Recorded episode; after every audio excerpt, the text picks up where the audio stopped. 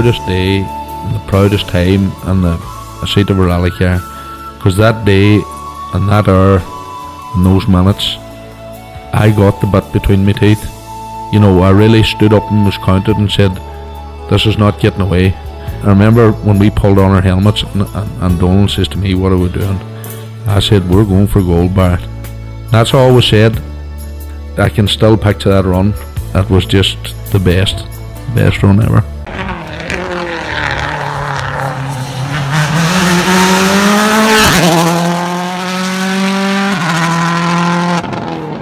Welcome along to Krunching Gears, the rally podcast. At that time of the year, when things were quiet on the stages, so we thought we'd catch up with some of the guys from the WRC. Uh, we had the pleasure of speaking to Aaron Johnston there, just you know, one of the top co-drivers in the world. You know, we can't underestimate this. And then also the JWRC guys in as well. You know, we spoke to our world champions, Will and Liam, and then also Connor and uh, Eamonn as well. And then uh, Seb Scott, then who was joining them as well. He was at this stage now M Sport coordinators. So we had a couple of evenings, Connor, of brilliant crack and great chats. Oh, look, you know, this was recorded in the run up to Christmas. Everybody, you know, mentally busy, loads to do. So we really appreciate the fact they took time out to sit down and chat to us. And whilst you know what you're about to hear is is only part of the conversation. We had to edit loads, um, but you know we really did have the crack with the guys. Yeah, like you know, oh, there were some strange rabbit holes, especially them JWRC's guys. Seb Scott, um, you're a legend. You're uh, a strange man, but you're a great crack. And you know, thank you very much for taking the time along with all the rest of them coming on. It was it was some crack. Like those guys, they rally hard, but they you know they obviously enjoy the crack as well. Oh, look, they they built up a, a, great relationship. Seb's known William and Liam for the last three years. So Seb, you know, in, in his previous role as coordinator with um, the JWRC, and I want to wish Seb all the best as he's just recently moved from M Sport to Hyundai um to to what do you call it, oversee the social media there. But you know, he's known Will and Liam for the last three years. He's known Eamonn and Connor now for the last year yeah, just the, the relationship and the bond and the crack that that seems to have gone on, you know, when they've all been on tour. It it, it was brilliant just to catch up with them and, and be part of that for, for an hour or two. That's for sure. That's for sure. And we touch on it as well. The way these guys have developed, you know, we spoke last week about, you know, that Will has become an ambassador. That Connor and Eamonn, you know, Connor especially, Connor, the first time we had him on the podcast was as quiet as a mouse. Now he's there, you know, and he has his thing to say and he not afraid to say it either. No, well, that's it. Like every event is experience. You know, every event they're getting challenged, and then every event they have to do the media and the, and and speak to the press and do the pieces for the, all the PR stuff. So you know they're gaining experience not just on the stages, but they're you know that that piece of going out and meeting and talking and representing the sport. That they you know they're all fully involved in it and they can't escape it. Yeah, and we've said it before and we'll say it again, no doubt. MI Rally Academy, what it is, give these young guys as well too. Like yes, you know, let's give them up the, the, the opportunity on the stages, but it has polished them as as human beings as well. Well, that's it. You know, when they're not competing, you know, they've weekly meetings with with as part of the academy. They've got training days and, and all the rest of it, and development days. And uh, you know, they're kept busy constantly. You know, when they're not competing, they've a lot of work to do, and we can see it paying off. That's for sure. That and you know, talking about people being busy. Aaron Johnston, you know, this guy you know, one of only a handful of co-drivers in the world who is at the top line, at the absolute pinnacle of the sport, the Rally One car, and you know, in the world championship, world champion winning team like Toyota. Like for Aaron to give his time to come on and chat to us, blows my mind, and he's so given of his time as well. Listen, we're hugely appreciative of him. He's you know kept us up to date throughout the year. He literally had just arrived home, having been, you know, flown back from Finland where they've been testing. Um, and uh, you know, it's just amazing the insight he's given us and the time he's taken to to give us that insight on what's going on in his career and you know what's happening with the team and his relationship with Taka as well and how they're developing. That's for sure. Like you know, like we said it before, but again we'll say it again too. Like the you know Japan, it was like amazing the run they had. Nine fastest times over the course of the weekend. It's the, it's a story of what could have been, But even the story that they they made uh, that has to give them great confidence going into twenty twenty four. Absolutely. Look, they had a fantastic rally after after stage two. Stage two caught them out, but they got away with it you know, uh, had had that not happened, potentially could have been fighting for you know the lead or second or third there in the uh, in the podium. Definitely, um, phenomenal result in really tricky weather conditions in tight tight stages where there's no margin for error or no room for error in those roads in Japan, and again with the pressure of home event for Taka and in front of the CEO of Toyota, you know, the, the, the, they're basically their boss, you know, effectively. So, like, that, that's a lot of pressure was on the two guys, and they delivered. For sure. And, the, you know, you look at the second hand half of the season this year, and the Taka has really come up to the top table. You know, from I think it's Safari onwards, like, this guy deserves his place at the very top table now. And fingers crossed, 2024 will see him finally claiming that, you know, the ultimate goal of a one and maybe challenging a wee bit closer to the top of the, the championship standings as well. Absolutely. As you say, look, they had a stronger second half. They were point scoring for the team. They contributed to Toyota winning the manufacturer's title. You know, they, they did deliver this year. And again, looking forward to, to being stuck in the middle of that fight again next year. Aaron, thanks for joining us. Um, it's in the run up to Christmas and thought it'd be a great opportunity to catch up with you. Now you're back home again. Just, you know, I suppose basically, how has your year been? Yeah, Connor, first of all, thanks for having me back on the podcast. Uh, it's great to get another catch up with you this year.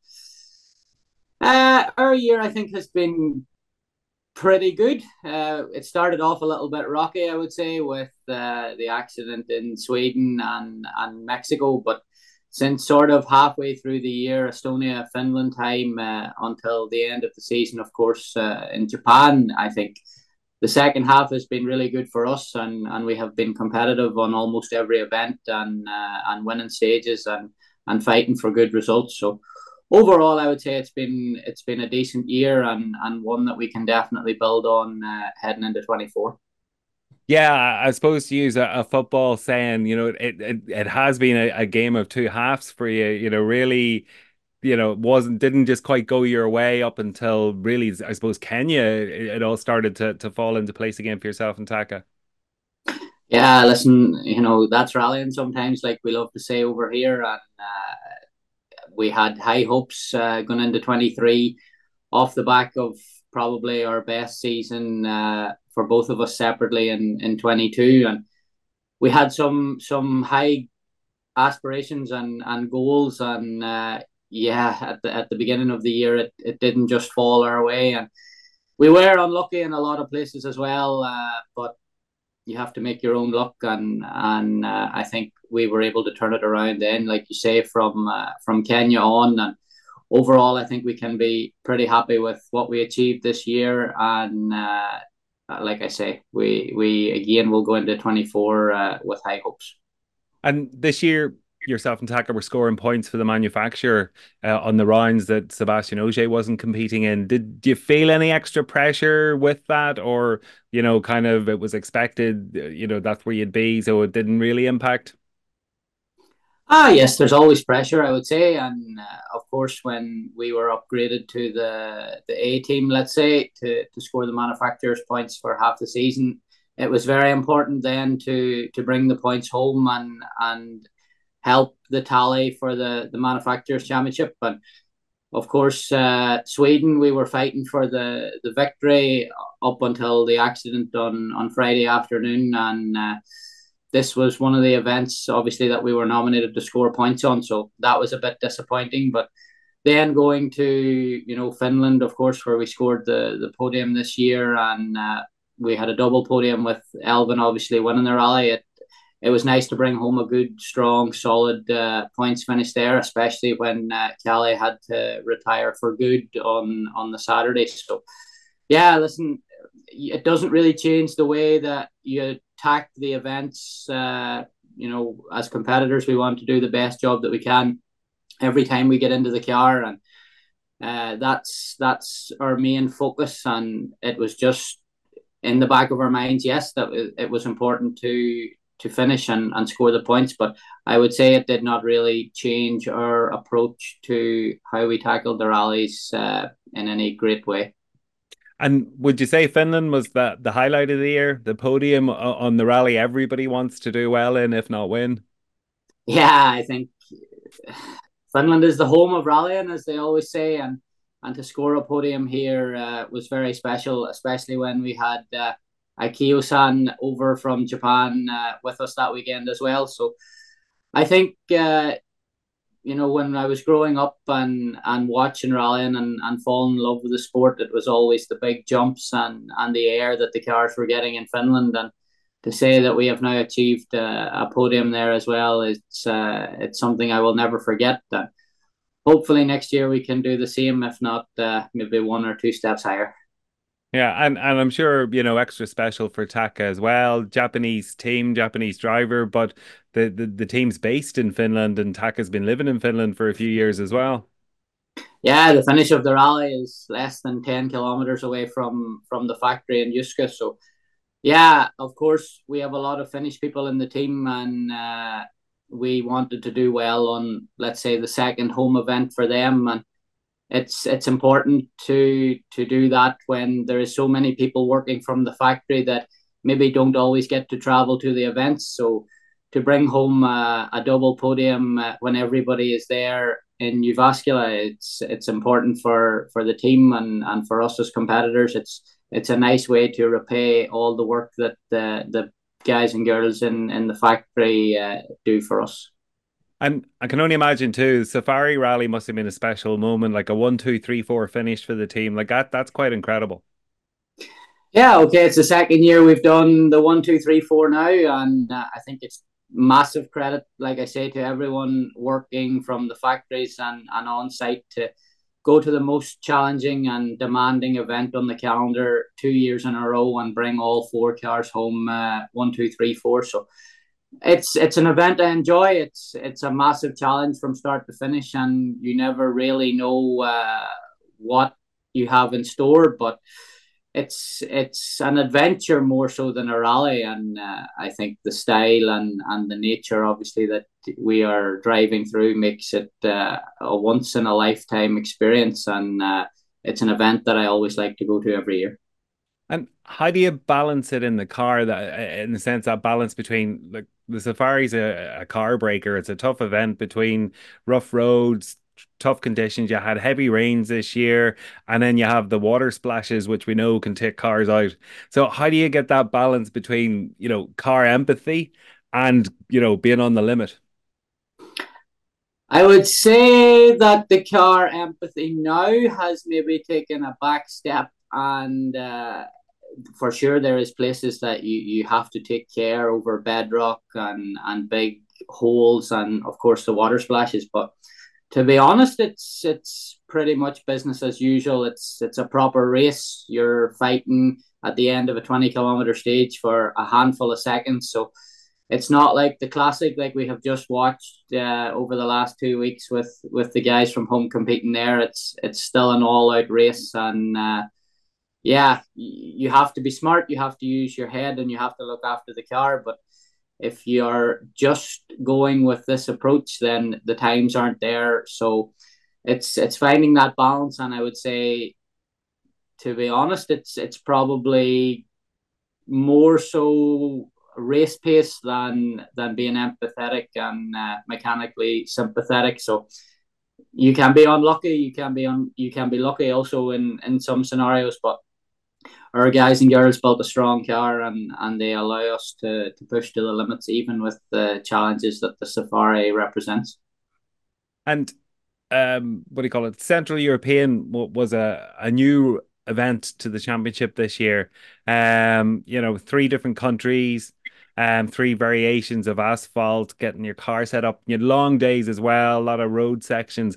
How did you find it? And then, you know, weather wise, it was tricky as well it's always nice to go to a new rally. Um, of course, you have the classics like we spoke Finland or Portugal that are used almost every year. But when you go to a new event, it presents new challenges and everybody's starting from an even playing field. So it was an event I enjoyed. Like you say, the weather probably didn't help it, and uh, there was a lot of cuts and, and pollution on the road. So it was a massive challenge, especially when you were going with totally brand new notes and uh, you weren't, you know, sure how far you could go into these cuts and if there was anything hidden. But uh, yeah, for us, I think the event went pretty okay. Um, it was it was nice to do a tarmac rally again after was it nine gravel events in a row. So uh, obviously coming from Ireland, it's it's nice to do a proper sealed surface event, and uh, it would have just been nice if the weather was a little bit more kinder to us. But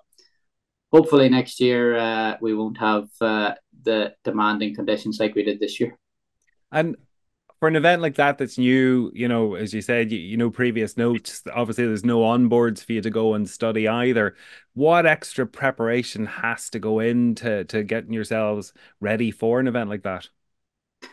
Yeah, it's it's clear now with the tools that we have, like the All Live and, and the WRC Plus, you can really study the onboards and uh, find out tricky places or you know moments that guys have had in the past. But for Central Europe, we didn't have this. We only had the, the organizer videos that they are recording at maybe 40, 50 kilometers an hour. So it's something that you spend maybe more time on with them and instead with the lack of uh, actual rally onboards and uh, you know it's it's good to have an idea of the general characteristics uh, of the roads before you go so you're not going in completely blind and of course, some of the roads had been used uh, on national events before, and with YouTube, we were able to, you know, find a few sections that uh, give you an idea, but of course, not at the the speeds we would be going. But you have to make uh, a bit more of an effort to find the information that's available uh, for new events and and put in the effort to to study and to try to find a small advantage before you arrive on site uh, to do the recce. And then season wrapped up in Japan, you know, Taka's home event. Um, lots of excitement, lots of pressure as well, I'm sure, on, on the two of you to, to get a good result. And got off to an unlucky start or maybe a lucky escape on, on stage two.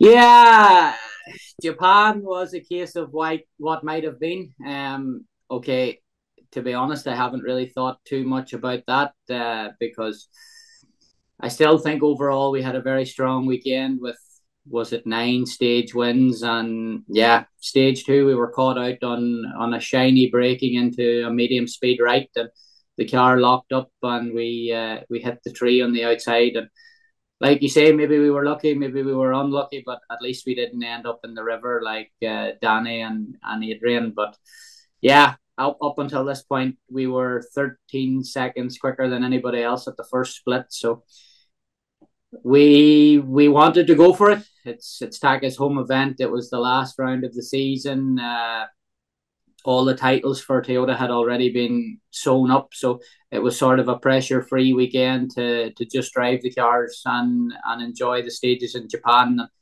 That was the goal, and the goal was to try and be as competitive as we could. And we realized, you know, very quickly that the conditions on Friday morning were going to be incredibly difficult and uh, a massive challenge. But we accepted that, uh, you know, we have to try to make a difference uh, from the beginning because if you lose a lot of time, you know, early in the rally, uh, like it was on Friday morning, it's very hard to pull back. And uh, this time, the roll of the dice, let's say, didn't fully work out for us, but I think we can be happy and, and proud of what we did that weekend on uh, on again a very tricky rally with uh, very changeable conditions and some of the most technical and, and twisty roads in the championship.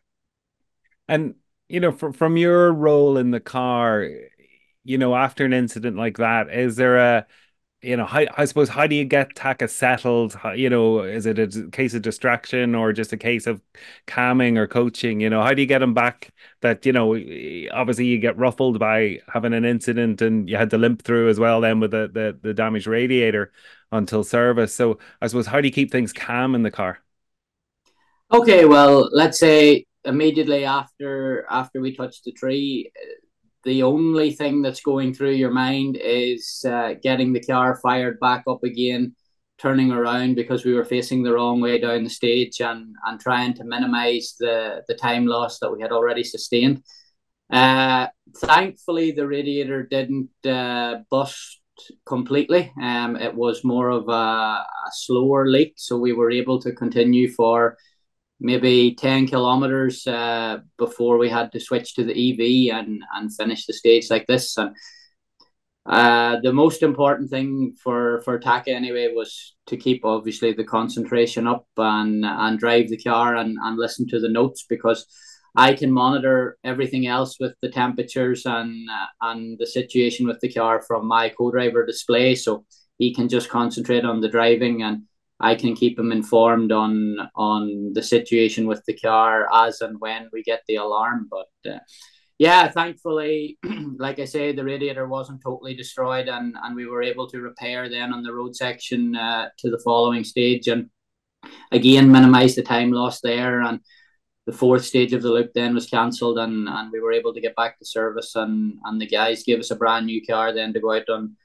the second loop of Friday, which we set uh, fastest times in all three stages. So uh, it's just putting something like that when it happens to the back of your mind and, and concentrating on the job that is in front of you and, and how to maximize uh, or should I say minimize uh, the damage that has been done. But for us, uh, of course, we were disappointed, but uh, we kept fighting right up until the very end. And I think to come home in fifth place, uh, not so far away behind EP and, and fourth after all the dramas that we had, uh, we have to be pleased with. And it must be fantastic for yourself, you, you know, to finish the year in Japan, you know, the home event for for the for the Toyota itself you've clinched the manufacturer's title, which you've contributed to, and you've also, as a team, clinched the driver's title. So it must be great to then celebrate with the head office, basically. Yeah, of course. You know, we work very hard throughout the year, and uh, there is a sense of relief, let's say, when you get to the finish of the season, uh, having won all all the titles, especially for us this year when we were contributing to the manufacturers championship and everybody in the team shares the same goal and, and the same dreams and, and that is to be the best and uh, now Toyota have achieved that again uh, for is it the third or fourth year in a row so we will keep fighting and and try to to bring it home again in 24 and Aaron, you obviously spend an awful lot of time away from home between pre-event testing and actually getting in, you know, doing your notes, etc., and then competing in the actual rallies. But you find a bit of time during the year to give something back. You were there at the Bushwhacker doing start control and marshalling. You know, is it is it nice to to give something back when you have the opportunity? Yeah, it's very important. Look, I have taken an awful lot out of this sport, and uh, yeah, I don't be at home so much, but the Bushwhacker and even Fivemiletown that Omagh Motor Club run. Uh, if I am here, I do try my best to, to help out and, and give something back, even though it's a very small uh, a small thing and sacrifice to make to to give a few days of your time back to your local motor club. And there's a lot of guys uh, in the motor club that have supported me from the from the very start of this journey and. Uh, I hope in the years to come that I can get even more involved when when I'm not as busy traveling and and competing in the WRC. So I think uh, for every competitor, you know, we share the same uh, opinion that without the marshals and the timekeepers and and all the volunteers, what we do just wouldn't be possible. And if I would advise, I would try to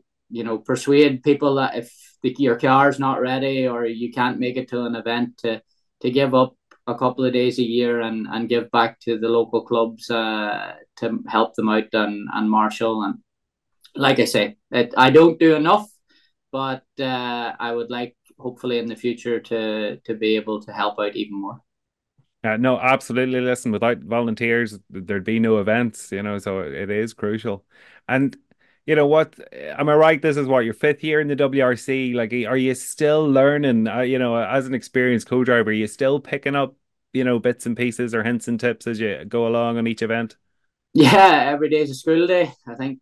Uh, okay, yes, I've been in the WRC now for for five years, and for sure, what I have learned uh, over them five years has been, you know, incredible. But still, there is little things and tips and tricks that you can pick up along the way, and uh, I, there's no doubt about it that I still have a lot to learn and and a lot more experiences to to gain. But I feel at the moment that uh, you know we are competing really well together, myself and Taka, and the relationship is really strong. And and with everyone in the team, we work so well together. And it's not just an individual sport; it's driver, co-driver, but you have your engineer, your mechanic, all of the all of the team behind you in the service park and in the factories all over the world. So for me, it's a fantastic uh, journey that we're on, and I'm really enjoying it with with all the team members, and uh, we all learn from each other, and we all strive to improve and uh, and to be the best. And looking forward to next year, it's just been announced there's a, a, a change in the point system for WRC. Um, I, I suppose we could see on a Sunday for the last couple of years, you know, a bit of tire saving going on, and people focus more on the on the power stage points than the the three stages, you know, in the morning before it. Um, will you see there'll be a, a, new approach now? Maybe will it be a bit more competitive on a Sunday over the full morning loop rather than just the power stage? Yeah, I think what they have done uh, has maybe taken away some of the options or some of the things that we were doing on a Sunday. If you were in a comfortable position to to save the tires uh, and give an all out push on on the power stage. But now, obviously, with points being available for the first loop on on Sunday as well, it will be important for. Uh, for everyone to try and, and gain as many points as possible for the championship fight. So I think for sure it will it will change the attitude of us going into a Sunday and uh, I think the overall goal to to stop us Sunday driving has probably been achieved, and it should make it more exciting for for the fans and and the spectators at the stages to to watch also. And then I suppose just to, to finish up, I suppose your own plans for next year, any change in the approach? You know, Kalle's on a part time drive now as well as Sebastian. The approach is always the same to get from point A to B as as fast as possible. So that's the goal, and that's what we will be we fighting for. And uh, I think next year we are, we're going into now what our third full season together, plus the couple of rallies that we did in in twenty one. So for me, you know, we know each other really well now, and I am enjoying working and and competing with Taka And, you know we will be pushing and, and working as hard as we can to to achieve the best results possible in uh, in 24 so we have to wait and see and uh, we'll be giving it our everything and uh, hopefully we can uh, we can make uh, a couple of good uh, results throughout the year and again contribute to to the manufacturer's title. And are we any closer to getting Taka over for Donegal Uh, well, Kenya now has changed its slot because Kenya was always the same weekend as Donegal. Uh, I haven't checked if if anything else clashes, but never say never. never say never. Aaron, um, just a huge thanks on behalf of the podcast. It's been great. You've kept us up to date throughout the year, and you know it, it gives a fantastic insight and a perspective, you know, from what a professional co-driver does and, and what a professional WRC team does. So we really do appreciate you coming on to, to give us these updates. No, you're very welcome, Connor, and, and thanks for asking me on again. I would just also like to say a special thanks to, to everyone from home that has always supported me from from grassroots now up until the top in the WRC. And it wouldn't be possible without all of you and especially my sponsors in uh, Marty McKenna at C&M Darren and Robert McKelvey from McKelvey Construction, Paul Hughes at PH Shot Blast, and, and Barry McKenna at ECD. So thanks to all of them and, and their continued support and all the fans and all my friends and family from, from home as well for making it all possible. And uh, hopefully it continues for a few more years anyway. So Again, huge thank you to Aaron. Really appreciate that and looking forward to catching up with you again in the new year. And from Aaron, sticking with WRC, let's hear from Eamonn, Connor, William, Liam, and Seb. William, Liam, just back from hobnobbing in Baku with all of the elite in motorsport, and you still happy enough to talk to this rabble? always, uh, Connor, always. Yeah, yeah no, listen. good group of people, this. Firstly, congratulations. Uh, fantastic year for you both. And uh, must have been, you know, an absolute highlight to actually go to Baku to pick up your awards. Yeah, like it was uh it was a cool trip. Um you know, you don't really think of thing, you know, these trips and what comes out of winning the championship whenever we're competing. You know, it's not it's not about that, but then all the things that that follow on are are pretty special. So yeah, it was it was a big trip. We were away for four days. I think two of those days were in an airplane, so it was a long long trip to go. But uh, you know, all the you know the big guys there and and circuit racing, and then of course rallying as well. So yeah, it was it was cool to be a part of that and and and mix with those sort of people. And Liam, even like from your point of view, like take you know, be standing and sharing the same room as the likes of Verstappen and these guys.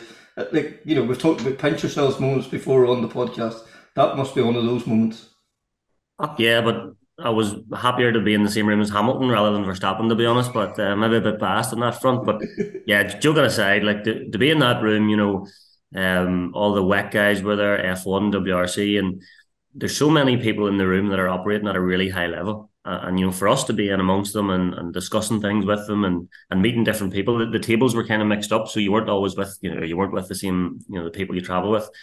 Um, so it was really good.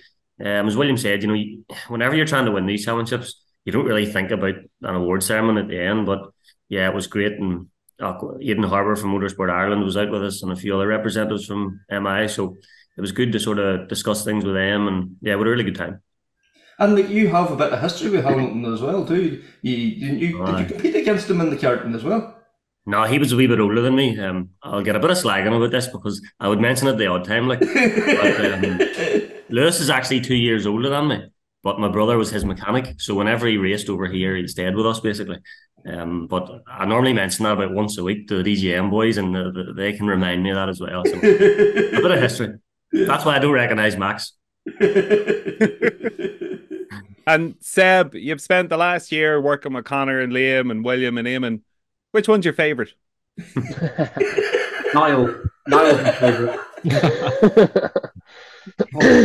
um, uh, Liam's my favourite. Me and Liam have a special relationship, don't we, Liam? I was gonna say it runs deep, but like there's probably a better way to phrase that. But runs deep's fine. I'll go with that. Uh, I'm sure you would, but um, no, it's uh, like Seb's been great. I mean, I suppose I have to say a few nice things about him at the start before we tell the truth. But uh, no, Seb definitely brings something to the championship for the juniors and Adam as well. So we've had three great years, a lot of laughs, you know, from from the get go. We always had a good bit of crack. So for an Englishman, he actually fits in quite well, Larry's boys. And Seb, looking back at the year, you know, what would you say would be the highlights for the lads? You know, what what stands out in from your perspective? Jesus. Uh, for me, I think for everyone on here, I think the f- single thing that stands out is actually Eamonn winning in Croatia, given everything. Uh, I just thought that was like, yeah, just say like having someone Irish Irish winning that weekend just had to happen, and um, William obviously made sure he, he he was out the picture fairly soon, but Eamonn was there to to you know pick it up and did it, and it was just um, it was a hard weekend for everyone. I just think it, it was actually a nice completing moment for the weekend. Conor and Eamonn, like you know, I suppose what is is the recollection? I, suppose that is probably your own highlights for for the year. Ah, yeah, that stood above the rest. Now, to be fair, um, all things considered, it was one of them kind of pinch me moments. But for everybody, as Seb said, like under the circumstances, having someone Irish win and in the manner that it happened, considering it was so unlikely that you nearly would have needed some sort of miracle look Uh, that you know, if you're someone who believes in that kind of stuff, that it would be from someone above. So that was why it was so uh, so special. But look, all in all, the whole experience of racing in the WRC was was unbelievable. Um, so many different moments. But you know, when things like that happen, it's just pure class. It's it's boyhood dream stuff. And um, when you're in an environment like that, you know, it uh, it's got the potential to happen at any time. So yeah, it's uh, it's pretty mad, and, and we're looking forward to going back next year to try and create some more memories. And and Conor, you know, there was only your second round of the JWRC. Like, what? How long did it take to sink in that you know you'd you'd clinched the win in Croatia? Yeah, we actually we couldn't believe it. Um, before we went even into the power stage, like we had like a I don't know William and Liam there. We were all sitting together. It was like like an hour wait. And we just there was a lot of things going through our heads. All we wanted to do was just get through that last stage. But the last stage was fairly there was a lot in it, like, and it was a tricky stage where you could get caught out in plenty of places. But no, it was a uh, thankfully it uh, when we crossed the line there, it was a it was a big relief. But yeah, it was it was no better great feeling like. Yeah, you knew when you seen Willie Mavidi about 200 yards before the stop car with his hands in the air, you knew everything was good and it had gone to plan. So that's a memory that'll uh, stick with me forever with his Stevie Wonder shades on. pretty good. I'm, sur- I'm, surprised you didn't try and run the last couple of hundred meters of the stage with you. I jump on the bonnet, yeah.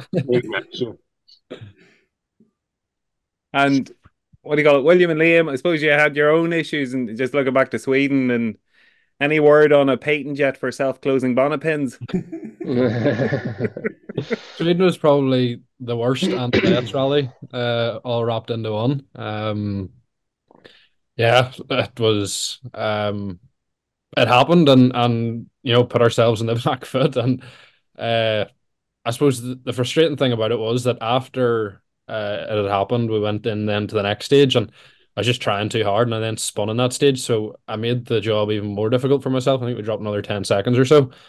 Um, but yeah, to to come from behind then on Sunday, win the rally by such a small margin, and you know, I think the fact that we were able to do that, it you know, it showed a lot of strength, and I think proved to myself anyway, you know, that the pace that I could drive at if it was pushed to it, and you know, then events going on like Estonia where we had to drive for stage one points, you know, it, you know, you don't learn those things or progress if you're not put in a position like that. So, okay, maybe rather would not have been in that position, but um, you know, it taught me a lot at the same time.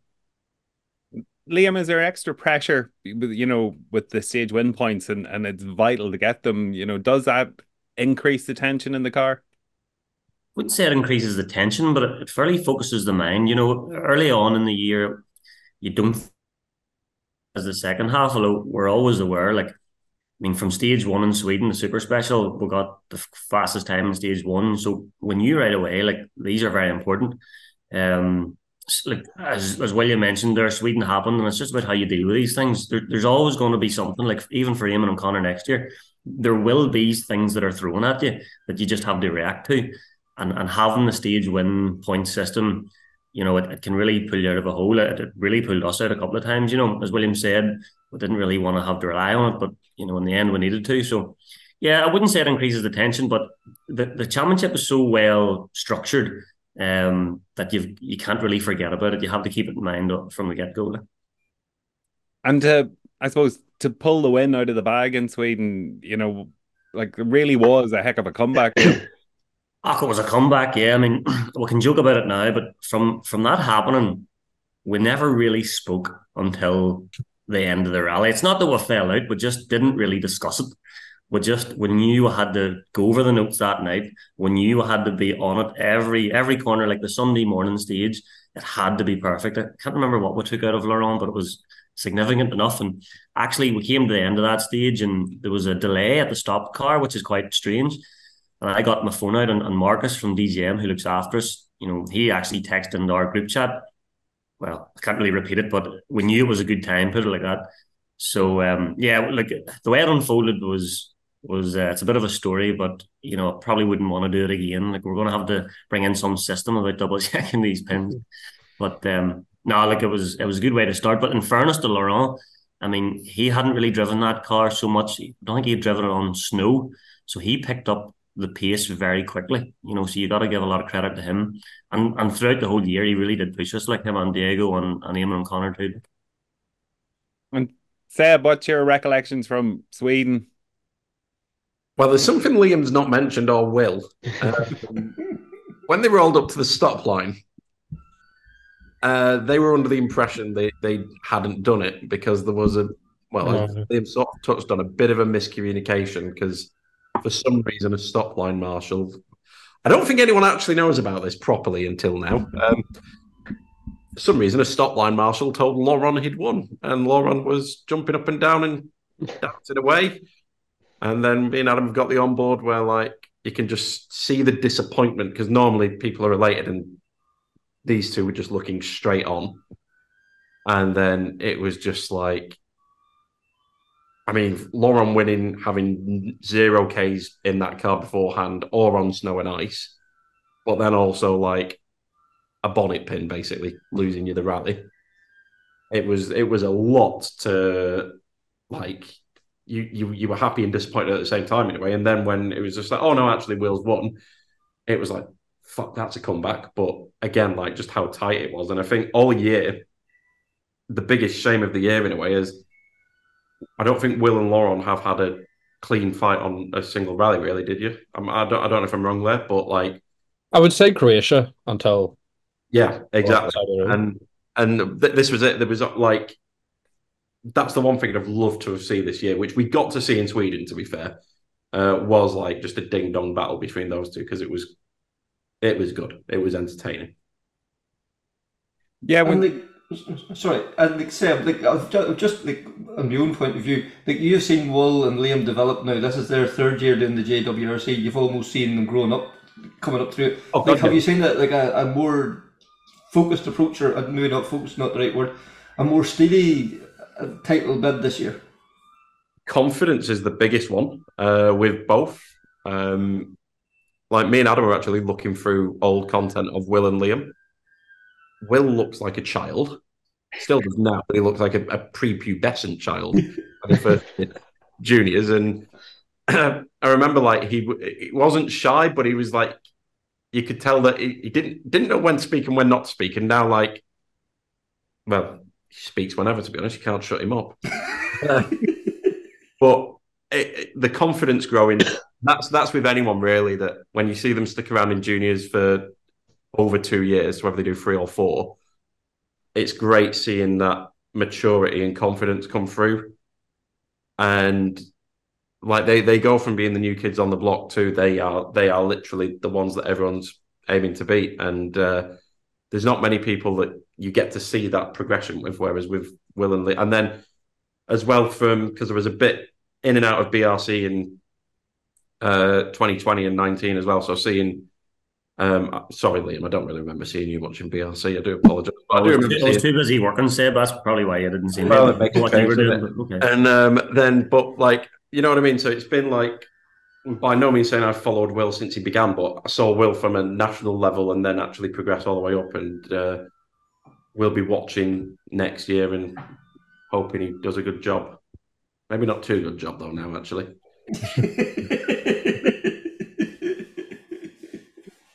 and Eamonn and Conor, what's what's it like trying to fit in? Like it's a small group in the JWRC, and and you know we we've seen on TV the various team bonding exercises from cooking pizzas to whatever. So you know, how easy is it to fit in? What's the camaraderie like?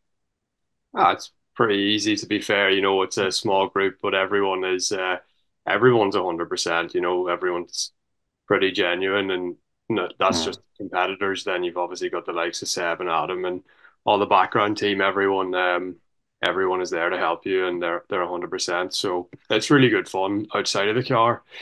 As I said, everybody gets on. There's no not no drama. Well, not too much drama anyway. Um, and yeah, it's obviously extra nice then what we had this year, having the Irish boys there, Will and Liam. Um, we had such great crack along the way, and it's just a bit of extra familiar familiarity, and you always get Irish heads popping in and out of the JWRC tent, um, which is nice, so you never feel too far from home. But uh, yeah, um, when you're stepping into it for the first time, you think it's going to be this big crazy circus, which it is. But when you settle down into it, it's uh, it's very very relaxed and very very enjoyable, and you meet some some great people. Conor, did it live up to expectation? Was there any surprises in, in you know competing in JWRC? Was it what you expected? Oh yeah, well it was there was plenty of surprises. You're always going to get that when you go to like a, a new a new country, and there's a lot of new things for me this year. But no, especially whenever a lot of the Irish people, nearly every rally, there was there was somebody that you were going to know Irish supporters or that. But especially having William and Liam there, like the whole the whole year, there was we had plenty of plenty of crack at each rally, and we were always they were always watching out for us, and we were always keeping watching out for them too. And it's good, like it's good when you have fellow Irish ones there along with you, and you can tag along. And Yeah, because like I suppose that like, you know, as, even to have like the different languages and things, you know, if the road books in different languages, you know, I think that you have somebody that you can go and talk to, you, you don't feel awkward then. Oh, literally, like you can just either me or Liam, or if we had any questions at all, we'd either ask each other, and if we, none of us knew them, we'd just go on ahead and ask somebody else. They're always very willing to help now. To be fair, in M-Sport, um, they're they'll always be looking out for you. And well, looking at the the idea, the concept behind this, the stage wins, the points for the stage wins. Like, are you do you beforehand? Are you selecting which stages you're going to go for, or is it just you just give it your all for you know on every stage in the hope of winning, or do you actually have you know a plan where you know or you feel confident that certain stages would go your way? I think you could, you know, you could plan out what a perfect rally might look like, and then the stages in that where you'd want to go for the stage win. But I mean, out of the five rallies, it never it never goes perfect, and it never goes the way you'd like it to go. But so it's you know it's always a change in plan. So I guess it's just you know it depends on the on the context and the circumstances that that you're in and the overall championship position and all that sort of thing. But um, I think you try to at least from the recce try to highlight the stages that you know you would feel comfortable on if you have to go for a push or if you have to go for the stage win. So yeah, it's I mean you know every driver will will feel it, and I think they can you know they'll know straight away from wrecking a stage whether that's one that they like or um or not. So um yeah, I think in Greece that was probably more difficult. You know, trying to pick out stages there that if you knew you needed to go for a stage win point, I mean, all of them have rough sections, so it's hard to pick one that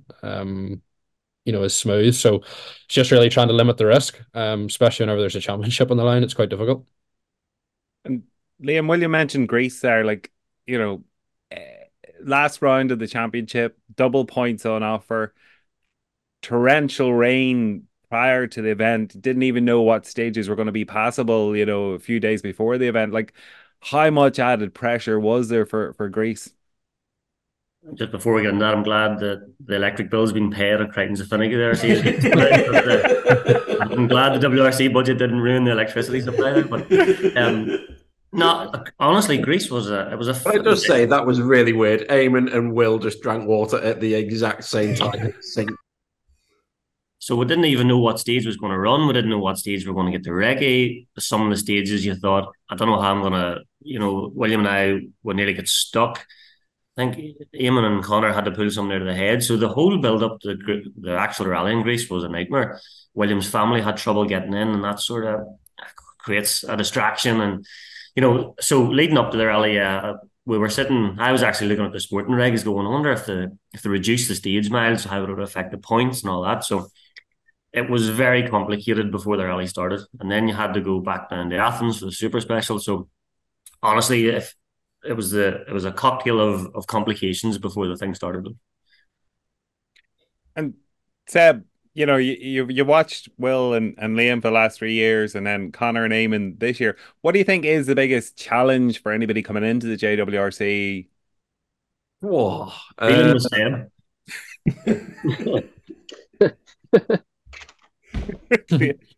this is going to sound weird, but being consistently fast. It's like you can be fast on one stage. Lots of people can put effort into one stage, but it's it's the people. Hey, what's that? A couple of weeks out in Germany now, you're on like a team manager role there. That's you're bang on also, there. You know, they're, they're drilling efficiency into me. That's a real, that's a real scientific answer. You know what? You can be consistently fast over here because there's no speed limits on the motorways. Like being consistently fast, it sounds a lot easier. I think Will and Conor, uh, Will and Eamonn can explain it better. But like getting a stage win, like you can push on one stage, but the level's just so high that you've got to be able to deliver on every stage. And um, Will and Eamonn now know your first season, like you, you're going to think you're going to be able to put some fast times in. They'll do all the prep to nail one stage, they get in, and then it's just like, fuck, we've still missed out. Like that level just seems to always be escalating and being escapable. And um, yeah, that's that's the biggest challenge. Like I think at that level, you've you've got to have all the the basics dialed. You've got to have a co-driver that is hundred percent switched on, that just knows the regs inside and out. For example, like Greece with all the cancellations or or postponements with recce and stuff. Like if you don't know your recce schedule inside out, and then things start getting cancelled, then you're going to be like literally juggling, not know what's going on. Driver's not going to be enjoying a nervous co-driver that isn't organised, and it all can unravel so quickly. Um, so it's co-driver as well. It's a big challenge, uh, not just for driver. Like, yeah, like you, have got to bring your A game at every moment. There's not a single point you can, like Will and Liam not speaking to each other in Sweden. That's because it took every ounce of every second to make sure they could get it over the line in the end.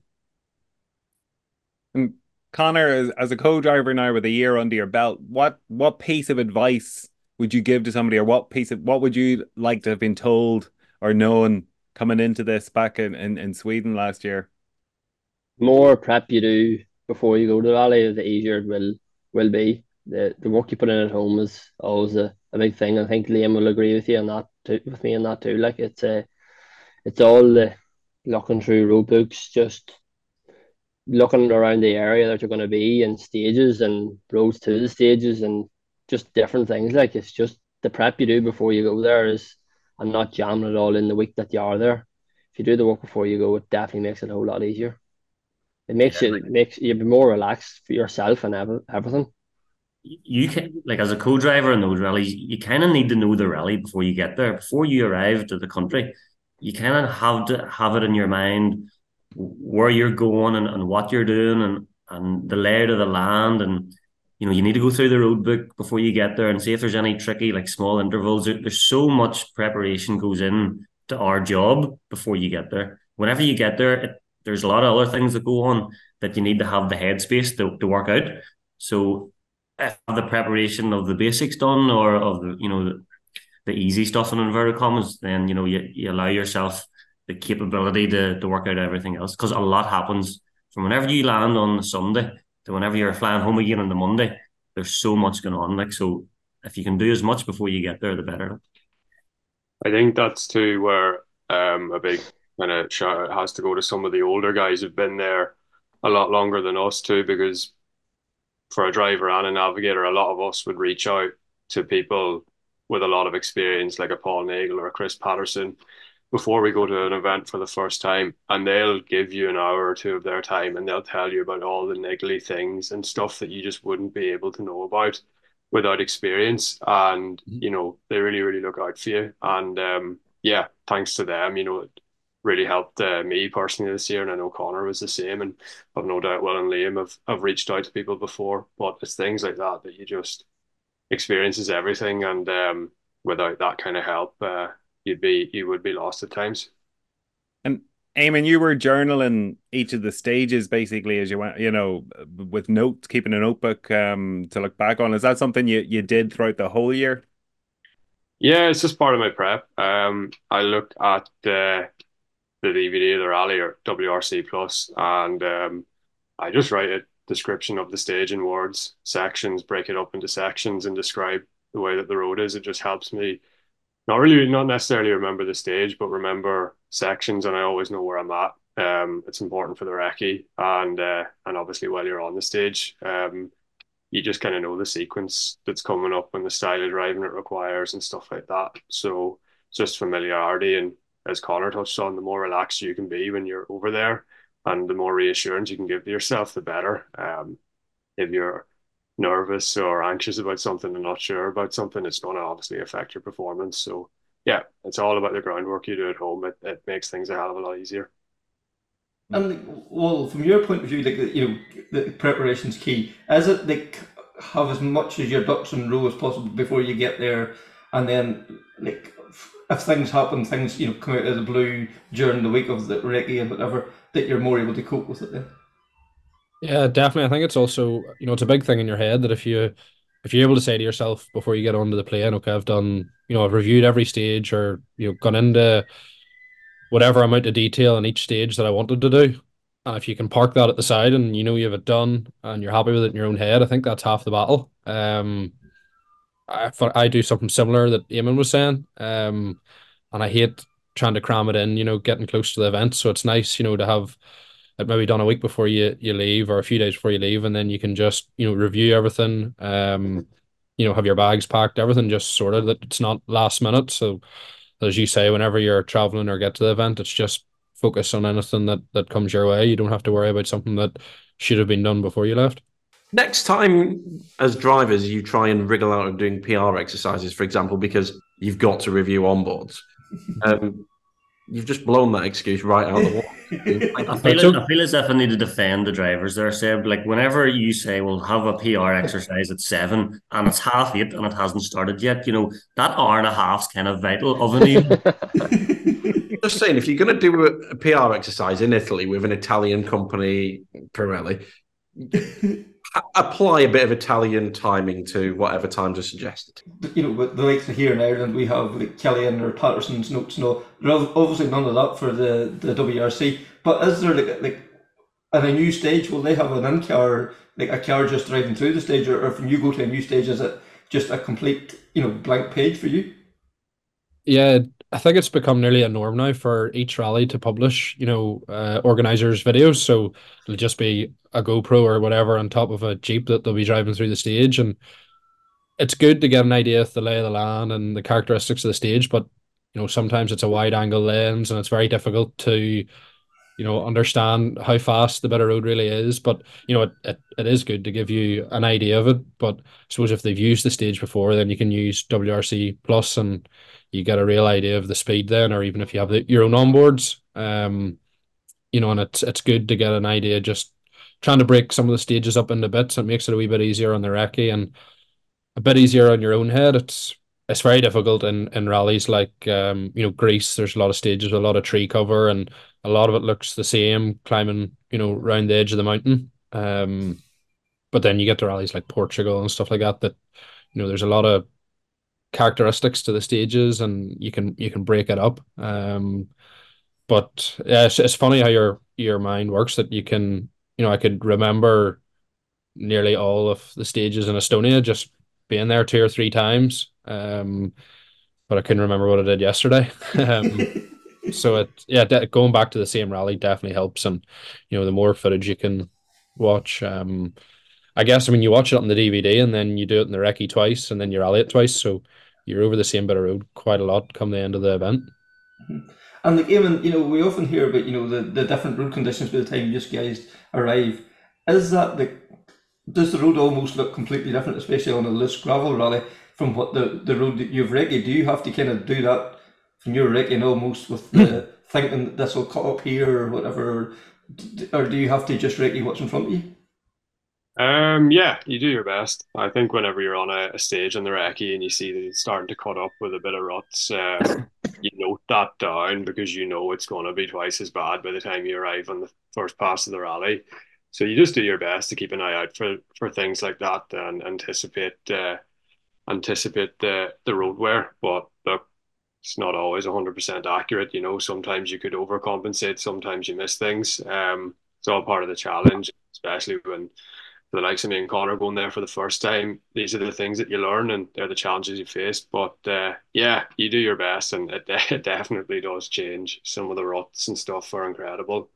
Um, you're just it's like driving on uh, driving on train tracks. But uh, look, it's part of the challenge. It's the same for everyone. So you just uh, you just have to do your best.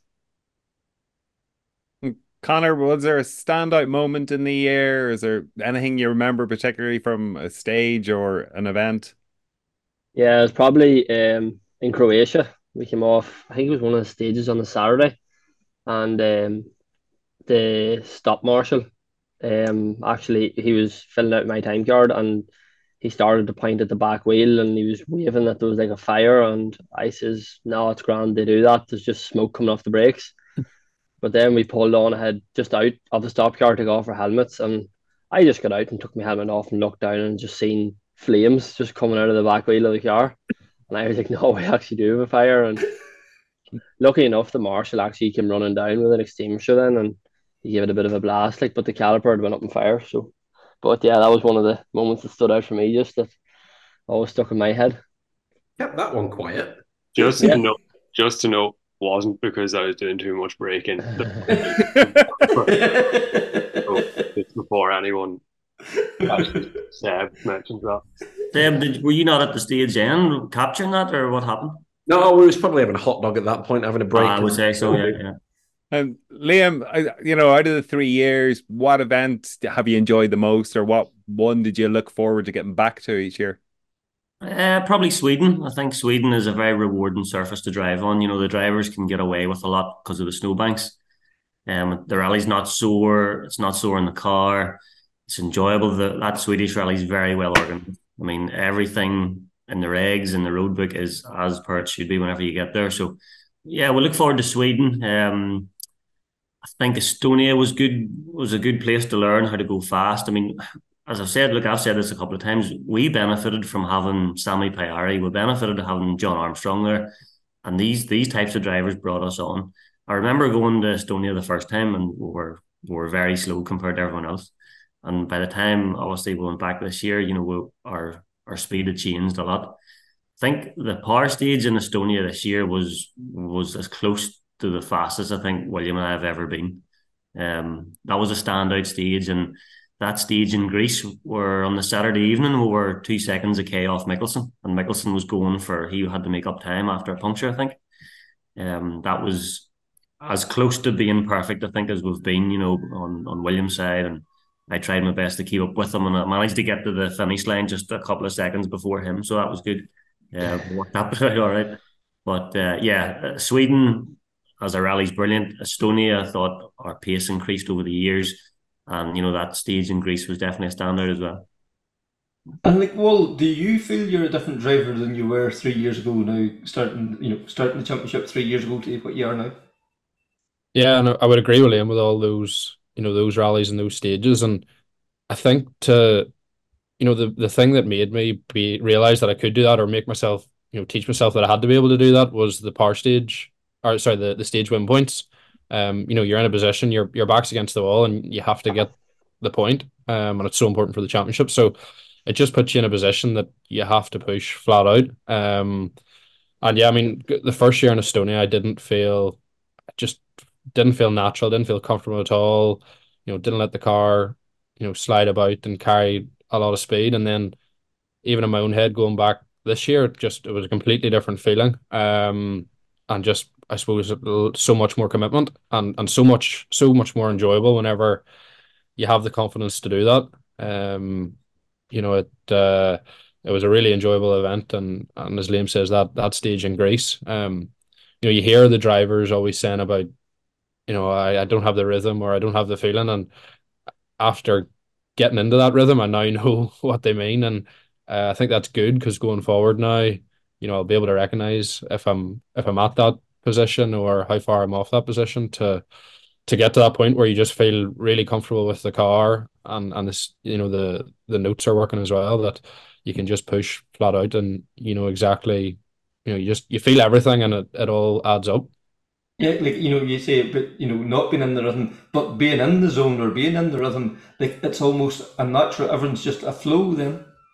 Yeah definitely. Um it's it's quite hard to explain to be honest. Uh, but but you know, and, and I think even from a co-driver side, you know, that stage in Greece, we got to the end of the stage and we are talking to each other, and we knew it was just it was near enough perfect. Um, and it's just getting into that rhythm and you know, repeat myself, but I only was able to get into that rhythm by having to push to the maximum for a stage one point or to try and get the win in Sweden. I think I think getting try, getting the win in Sweden was the first thing that kicked it off, and that really, you know, put us in a position um, to go forward for the rest of the year, and and we knew we could drive at that pace when it was required.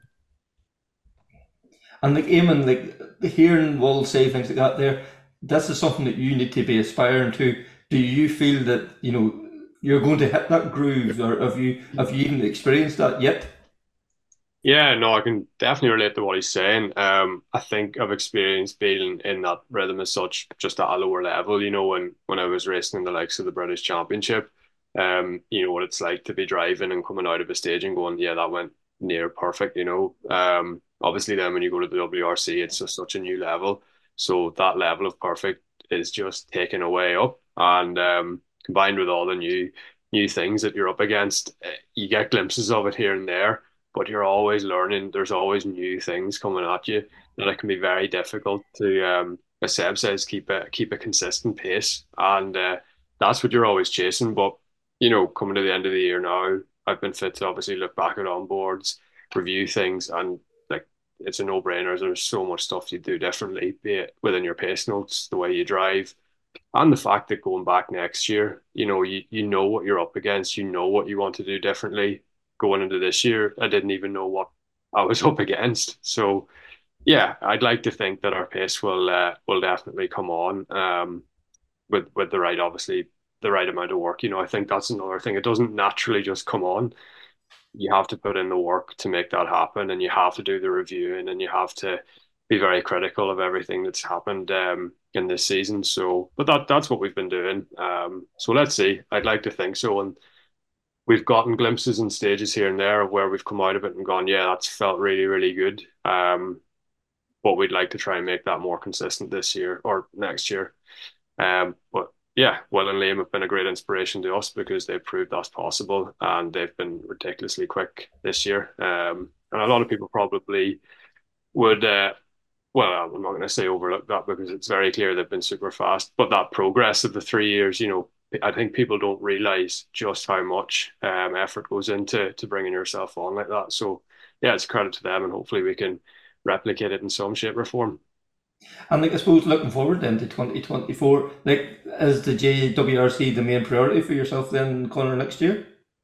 Uh, yeah, we're, we're going to concentrate on um, concentrate on it anyway, and try and put our full effort into the JWRC, and then we'll maybe see whatever fits in after that.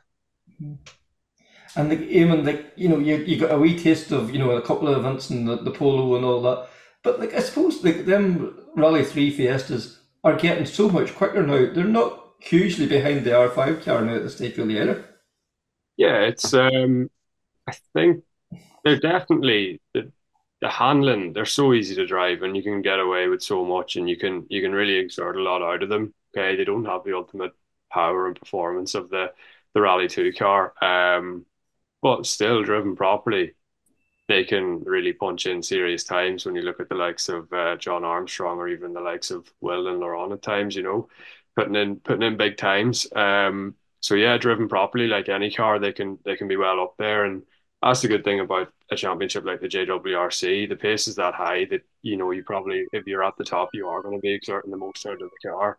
So any championship that has a big pace um, and you're exerting the most out of the car, that's uh, that's some feeling if you're up, the, up at the sharp end of it. So yeah, look, I think next year for us, it's important just to focus on the Rally Three car um, and try and get the most out of it, learn it as best as we can, and um, and just stick to that. And um, yeah, we'll do a few prep events in and out of uh, the JWRC that'll help the help them rounds and um, yeah, like I said, just full focus on that. Um, it's it's amazing to be to be a part of that championship. So we just want to make the most of it next year and try and uh, just do our absolute best.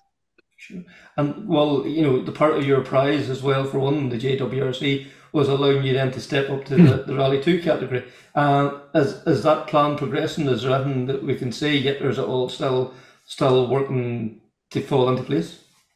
Yeah, well, obviously we've got the we've got the prize for winning the championship for rounds in WRC two, and then two hundred tires from Pirelli. So the plan will be to use use that prize, and um, you know, we'd like to add more to that, um, if we can. But you know, like everything, you know, the step from Rally three into Rally two and the WRC two, it's um, you know, it's a big step in all areas, competition and and budget as well. So, you know, it will come down to that as well. That uh, whether or not we can we can make that work. So been working hard over the last um you know month or two now, and um hopefully we'll get somewhere now over the Christmas period and into the new year because it'll not be long coming now to the first round in Sweden. Yeah, and like, is it like, will the, the intention be go back to the, the, the events you're familiar with, or is there any other events that you would, you know, really that's on the bucket list to do? Yeah, well, I mean, for the four that we we know we're going to have, it makes. Well, I think as part of the championship, you you go back to the rounds that are in the junior calendar, but you know, regardless, we would go to the rallies that we've um that we've done um for experience because you know doing three years in the JWRC when you go back to the the same event again, you know, it's it's a massive help. So that would be the the aim there. But um, you know, I suppose I, need to say thanks to M-Sport Poland. We've been with them for for three three maybe that M-Sport Poland ringing me. Um I know, been with them for or something, William. Is there? yeah, like, there's an unpaid bill somewhere. That's what it is. yeah, yeah rent's coming in. You can notice that's why I'm that's why I'm not answering it. Um, yeah, we've been with them for three years, and you know, particularly in uh Pol or in um, Greece, whenever our back was up against the wall, they were there, and you know, uh, Daniel and and all the mechanics dug deep, and you know, without that effort that they put in there that night and Friday, we we wouldn't have won the championship. We wouldn't have been back out on on Saturday morning. So, you know, that's a massive thanks to them for what they did then. Um, you know, and and over throughout the whole season, it's been it's been so much fun. You know, we've uh um, you know, and then all the support from from back home, as the guy said, there was never, you know, there was always an Irish table in the uh in the catering uh, at WRC, and it was always good fun. Um, and then even you know, the, the WRC put out a thing there this week that we had been nominated for most improved driver, and I thought, sure, I'll I'll share this um to see if a few people would vote for me. And I looked at my Facebook yesterday evening, and like every motor club, uh, you know, every rally page had shared this, and I suppose that just you know it showed me the support that we have back home. Sometimes, um, you know, you forget that whenever things like that happen, it, uh, makes you realize. So, a big thank you to everyone there, and you know, uh, I think we definitely we we brought some positive news back to what's been a very difficult year back home. Sure. And Liam, I spoke to Aidan Harper last week, and that's what he was saying. Walking down through the service area, like, and to see the Motorsport Ireland academy flags flying, like, and uh, not had away in the corner. Like this was at the top table, like that filled him with pride. So, for you to be part of that, it must be it must be pretty awesome to be front and center of all that as well. Yeah, just to go back on what William said there as well, you know, the support we have from people at home on days and, and the hard, hard days and you get a text message from somebody at home, like it, it really helps. So, you know, we do really appreciate that. Um, and also about M Sport Poland, like without Daniel and Michele and Maciek and, and everyone, you know, you could go on and name all these people. They are so committed to keeping those cars going. Uh, they don't really get enough credit, I think. And even in Greece, the change didn't change your gearbox even in like twelve minutes or something. Yeah, so we had fifteen minutes to change a full gearbox change, and they did it in fourteen minutes and fifty seconds or something. So it's it's a it's a it's a proper outfit. Now we'll be sad to, to move on from them in a way too, you know, because we've built up a great relationship from them. Um, I think they're delighted that Seb's moving on, but anyway, we'll come back to that later. Look, in, in terms of the Irish thing in WRC, there's never been a better time to be Irish in the WRC. The support from the academy, the support from MI, you know, the the structure that's in place now. You know, everybody on this is benefiting from efforts of other people. Do you know what I mean? So yeah, to, to walk around the service park and to see, you know, the, the flags flying and, and on the stages they're all waving at you and, and, and waving the flag up and down. It's it's surreal sometimes, you know, especially, you know, we had Monte Carlo there the start of the year with Josh, and I think that's what Aidan was talking about. Um, you know, we're in a real purple patch here and, and hopefully we'll we'll capitalize on that, you know, trying to get the WRC back in twenty five. Yeah.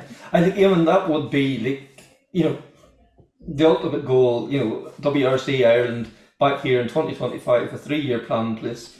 Like, you talk about, you know, boyhood dream come true. I would say that would be on your bucket list by then. Oh, stop. It would be unbelievable um, to bring that circus over to, you know, to roads that you know, and let alone fantastic stages, which I hope, which I hope we use. Um, Ryan Frost is aiming, no? no, because I tend to crash when it comes up around there. So get away from crosses. um, no, uh, I think we've got so much to show and so much to shout about and be proud of. Um, So that's why it's exciting. I think that you know we can take the WRC here, showcase the stages, showcase the uh, scenery, the towns, the people. You know, it's a no-brainer. People will love it. I've no doubt. Uh, I hope if you know if we use the right stages, the drivers will love it, which is extremely important because they're the uh, they're the main event. They have to love it. Um, but I've no doubt, you know, people will finally understand what we always rave on about and what the likes of Craig Breen used to rave on about. Um, that's why it's exciting. So yeah, and then there's obviously the element of potentially getting to do the rally, which is another thing. Um, that would be special. Uh, I don't. It's one of them things because it hasn't happened. I I don't know how it would feel. I remember going back to watch Rally Ireland in uh, 07 and 09, and that was pretty special standing on the ditches. And yeah, I suppose as a young lad, you'd look at that and say, geez, I'd love to be lining up there. I'd love to be part of that. So the fact that that actually is potentially um, on the cusp of happening, it is pretty mad. So it does sound like a dream, but I hope and I've no doubt that MI um, are doing everything they can to make it uh, make it happen. And Seb, um, obviously the JWRC, it, it's you know it's that first rung of the ladder to to you know bring on the next level of drivers and co-drivers, etc. Like there's limited places available in the team works teams, but do the teams pay? You know, do they do they notice the the JWRC guys? Do they pay attention to what's happening? Yeah, um, like Jari Matti knows knows the names of the drivers. Like where were we last year or the year before? Um, I bumped into him in the service park, and Sami had rolled, uh, but he'd rolled like five minutes before. I don't remember in Croatia. Basically, he rolled over a crest and carried on. And we thought he was out. We thought he'd gone to the end and, and retired. And then Jari Matti came up. Just like, and he's just like, "Oh, do you think they'll fix Sami's car?" I was like, "What do you mean?" He's just like, "Oh, well, he's driving back." So, and I know, I know from working very closely with him, Rich keeps an eye on it. Um, I guess William is now speaking with uh, Richard a lot, and Cyril I know is also aware of juniors. Like at the end of the day, these guys are looking for the guys to be in a WRC team in about three to five years, and I think we're seeing it with some drivers now. But not even um, the team principals, like the drivers as well. I don't think it's a secret that Ott supports Robert a lot, and um, there's drivers that actually take other drivers under the wing. Craig was famous for it. Craig supported, I think, everyone in here, John as well, even though John was Northern Ireland. Like, it's everyone's got their eye on juniors because a lot of the drivers have been there. Like, Elfyn came through there, Thierry, Danny, Craig obviously was through there, uh, Seb Ogier. Like, th- there's a very big extended junior WRC family that Jari Matti he had a terrible year when he did it in 2004. Um, there's so many ex uh, junior WRC members now that I've all got fond memories of it. I'm well, I'm now an ex junior WRC member to a degree, and I'll hmm. forever keep my eye on it and keep watching and keep supporting and everything because it's it's the best rally championship in the world. I'll never change my mind on that. Uh, well, has it still sunk in that you're WRC champion?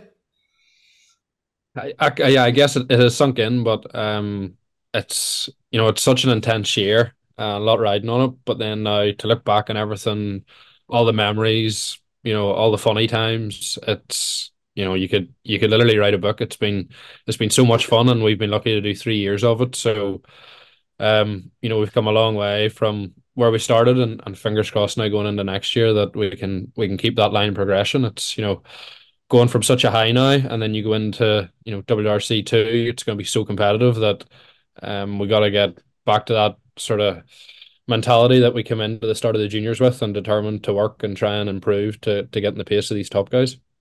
But you have to feel that you're getting in there on a, in a good place.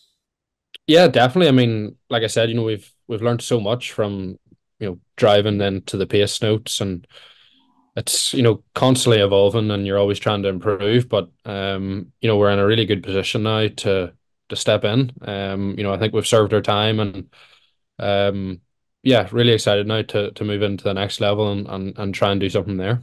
Yeah i was just going to say you know liam you know equally you know championship co-driver. Um you know, from from your perspective, like it's that's a heck of a partnership you had with you have with William, um, and it's great to see it continuing. Yeah, whenever you say had there, I thought maybe there's an exclusive here. That I didn't know about, but- no, purely purely a slip of the tongue on my part. Oh, Christmas! um, ah, look, it's been great. You know, we- we've been competing together for a long time. Um, we've been through lows. We've been through obviously a lot of highs there lately, and yeah, it's, it's just great to be able to continue that into 2024. Um, you know, our journey through the juniors, we were we really started at the bottom. Like I remember coming into the first service in Croatia, and that was during COVID, so there was no spectators. And we came into the first service, and and William's dad now sort of took me to the side and was like, "What's wrong? You're a minute and a half down after three stages." Well, there was nothing wrong. We were just in the WRC. Do you know what I mean? So to go from that to what happened in Greece has been such a journey.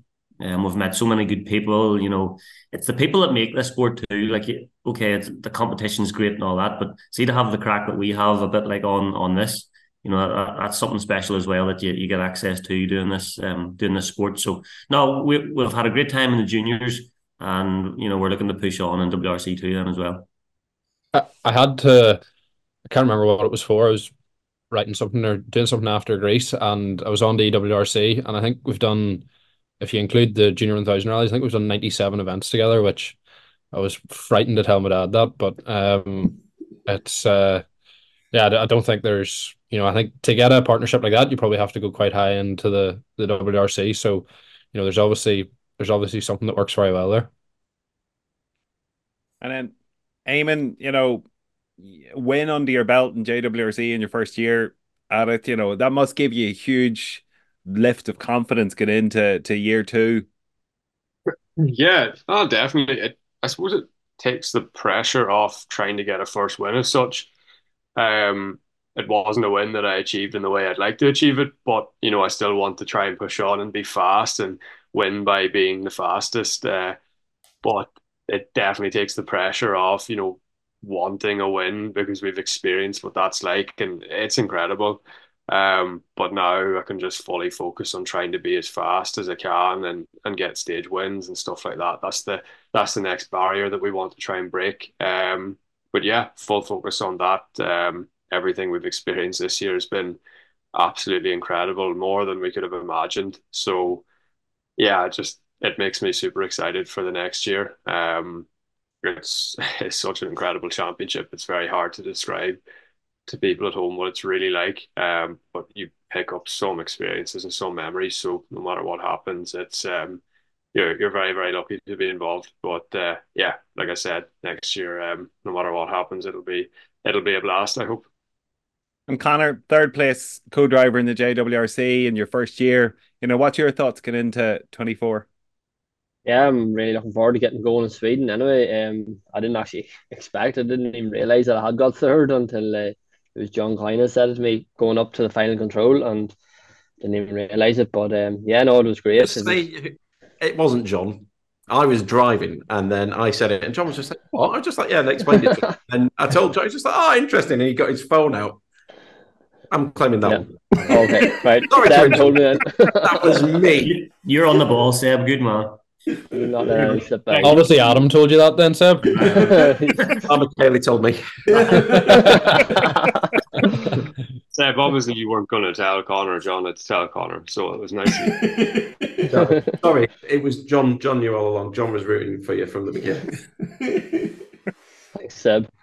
I think I think you speaking about John there, the stress that we put him through as well on on the Sunday of Greece.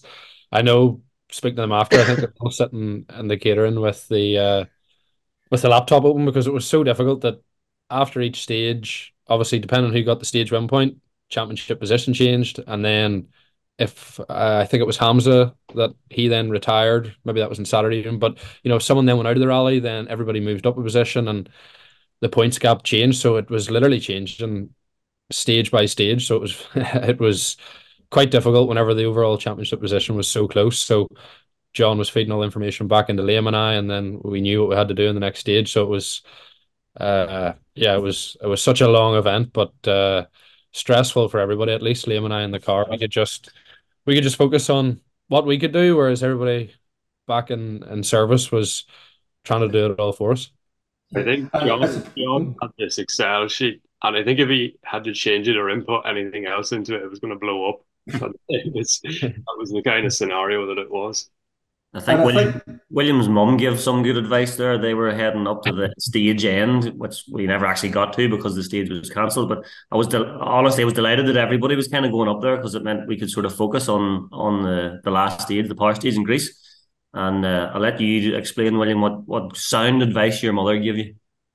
Well, my I get my competitive side from my mum. She rode for Ireland in the Olympics um, a few years ago, uh, and um, yeah, anyway, she she came up to me before we went out to the last stage, and I think everyone came up and sort of shook my hand, and you know, as if I wasn't already nervous enough. Um, and they all said, you know, good luck and do your best. And she came up and she gave me a hug and she said, uh, "This is it now. Don't fuck it up."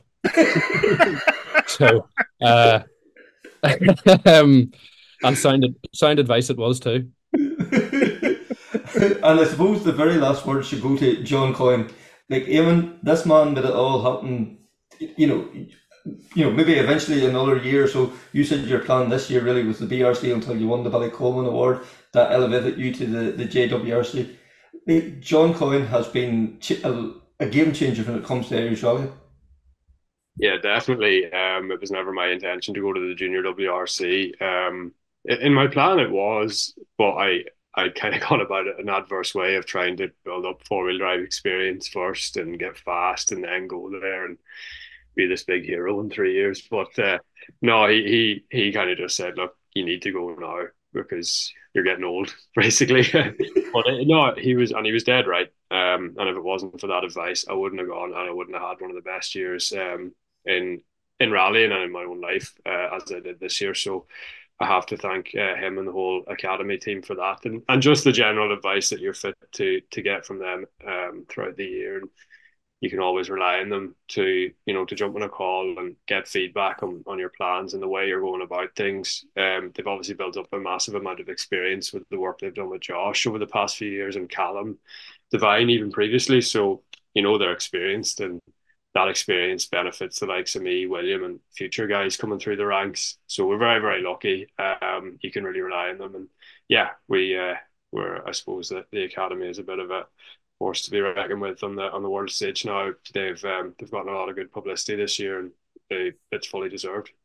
Yeah, and well, last word to yourself then. Like MI Academy, like as Eamonn said, they're world changing. You've been from that there to the extent that you're now a world champion. It's like what can we say that hasn't already been said about the MI Academy?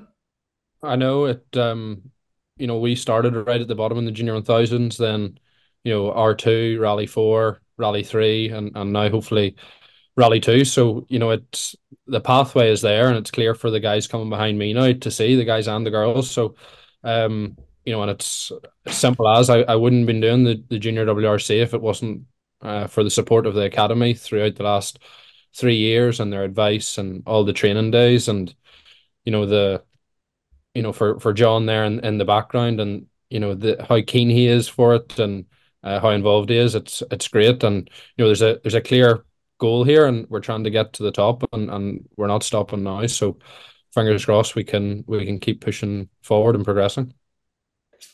What can we say I'm still laughing and giggling at it yet, some of the stories. Uh, brilliant, great crack, and you know, really looking forward to seeing how it all pans out in 2024. Like, I, you know, I know probably like uh, Will and Liam are kind of playing down their chances of in 2024, but I can see him shining when he gets into that Rally 2 car, you know. I think watch this space, you know and also uh, even going back to the JWRC as well too. Uh, hopefully, fingers crossed there that that's a successful campaign there too. Don't want to put too much pressure on them, but you know, best of luck, lads. Anyway, in twenty twenty four. So that's that special. Hope you enjoyed it as much as we did recording it.